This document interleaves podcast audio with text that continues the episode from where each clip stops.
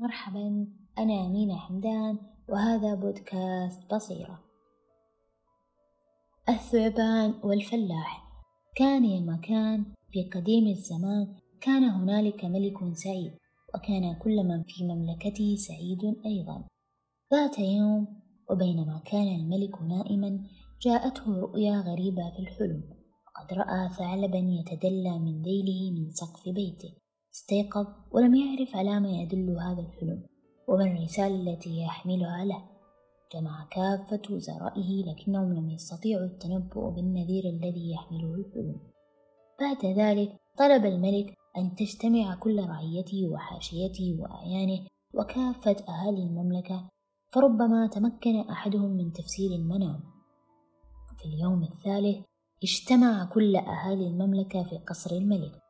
وجاء من بينهم فلاح فقير كان الفلاح يرتحل سيرا على الأقدام عندما ظهر أمامه ثعبان في أحد الممرات عندما وصل الفلاح إلى حيث الثعبان رآه فوق الممر يمد رأسه ويخرج لسانه نادى الثعبان على الفلاح في اللحظة التي مر بجانبه قائلا نهارك سعيد أيها الفلاح إلى أين أنت ذاهب؟ فأخبره الفلاح عن الاجتماع الطارئ الذي أمر به الملك. قال الثعبان لا تخشى شيئا وإن وعدتني بأن تشاركني المكافأة التي ستحصل عليها من الملك فسأخبرك كيف تفوز بها.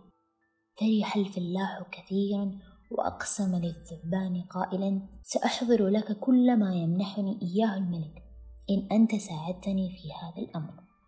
وقال الثعبان بل سنقتسم الجائزة. عندما ترى الملك قل له الثعلب يعني أن هنالك في المملكة خبث ونفاق وخيانة. سار الفلاح باتجاه القصر وعندما اقترب من الملك وأخبره ما قاله الثعبان عن أمر الثعلب ابتهج الملك كثيرا وقدم العديد من الهدايا الفاخرة للفلاح.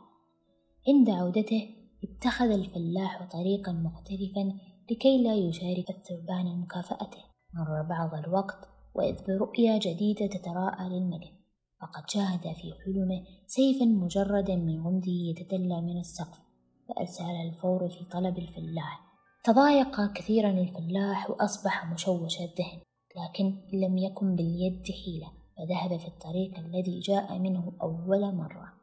عندما وصل إلى المكان الذي التقى فيه الثعبان لم يجد فنادى بأعلى صوته أيها الثعبان أخرج إلي للحظة واحدة فقط. إني بحاجة لمساعدتك لم يتوقف عن مناداته حتى ظهر الثعبان أمامه وقال له ما الذي تريده ما الذي يشغل بالك؟ أخبره الفلاح الحكاية هي كذا وكذا وأحتاج إلى مساعدتك في هذا الأمر. فأجابه الثعبان اذهب وأخبر ملكك أن السيف المجرد يعني الحرب. وأن أعدائه يعدون العدة ويتدارسون فيما بينهم خطة لمهاجمة المملكة. عليه الاستعداد جيدا للقتال والهجوم. شكر الفلاح الثعبان كثيرا وأكمل طريقه. أخبر الملك ما قاله له الثعبان تماما. فرح الملك كثيرا وبدأ يعد العدة للحرب. وأعطى الفلاح الكثير من الهدايا. هذه المرة عاد الفلاح من الطريق نفسه. وكان الثعبان في انتظاره وقال له أعطني الآن النصف الذي وعدتني به. فأجابه الفلاح النصف؟ بالطبع لا سأعطيك حجرا أسودا وجمرة مشتعلة. ثم استل سيفه وأخذ من ملاحقة الثعبان. تراجع الثعبان إلى جحره لكن الفلاح لحق به وقطع ذيله بسيفه. بعد مرور فترة من الزمن شاهد الملك رؤيا ثالثة فقد رأى في حلمه حملا مذبوحا يتدلى من السقف. أرسل الملك بطلب الفلاح مجددا الذي ارتعب بشدة هذه المرة وقال لنفسه ما الذي سأقوله للملك؟ في المرتين السابقتين ساعده الثعبان. أما الآن فمن غير الممكن أن يطلب مساعدته بعد أن قطع ذيله بسيفه. وعلى الرغم من هذا سار الفلاح على الممر الحجري وعندما وصل إلى مكان الثعبان ناداه قائلا أيها الثعبان تعال إلي قليلا أريد أن أسألك سؤالا. جاء الثعبان فأخبره الفلاح مشكلته والحزن يملأ صدره فأجابه الثعبان إن أعطيتني نصف المكافأة التي ستحصل عليها من الملك سأساعدك. وعد الفلاح الثعبان وأقسم له بأن يفي وعده.